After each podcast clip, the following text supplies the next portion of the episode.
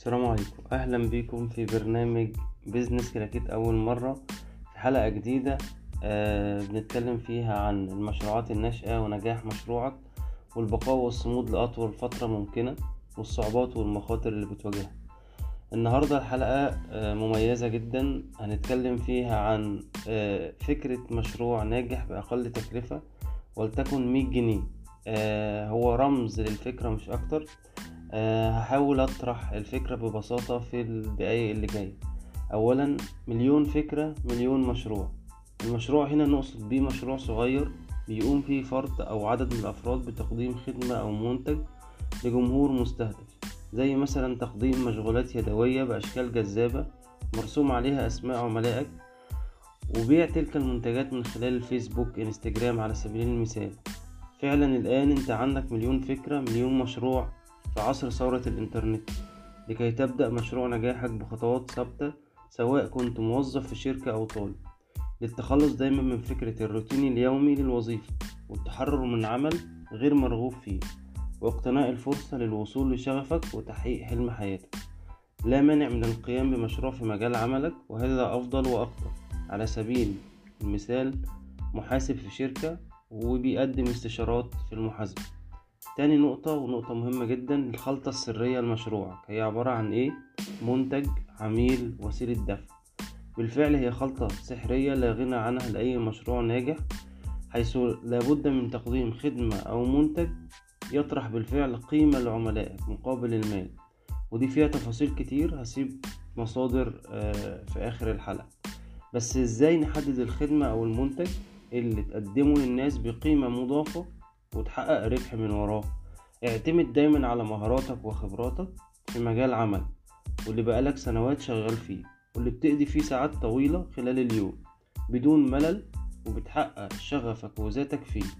ننصح بمجالات البرمجة تصميم الجرافيك كتابة المحتوى وتقديم خدمة لعملائك كعمل حر مربح.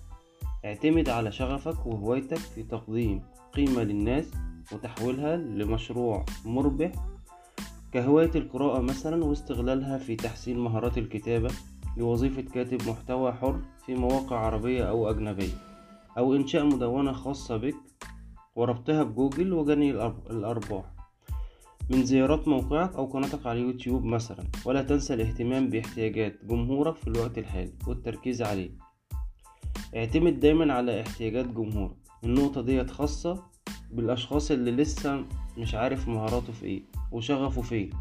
فبيبدأ دايما بيعمل بحث عن احتياجات الناس من خلال استشارة المختصين في البحث التسويقي بستخدم دايما أدوات زي جوجل Keyword Planner لمعرفة أفكار وتطلعات جمهورك والطلب على المنتج في الوقت الحالي.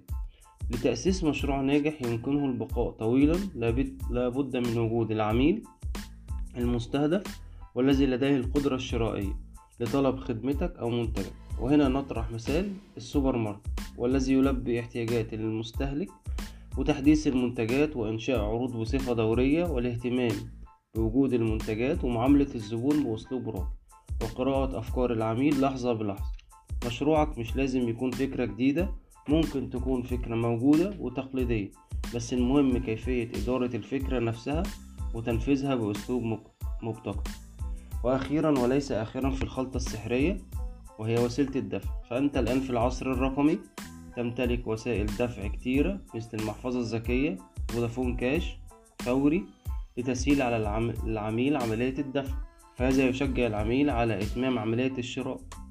وأخيرا التسويق وال growth hacking وهذا مربط الفرس وعصب مشروعك. فتسويق مشروعك بالطرق المختلفة يجعلك تنتشر بسرعة يعرفك جمهورك وتزداد قاعدة عملائك. والأهم من ذلك زيادة مبيعاتك وتحقيق الأرباح. التسويق علم كبير جدا به كثير من التخصصات.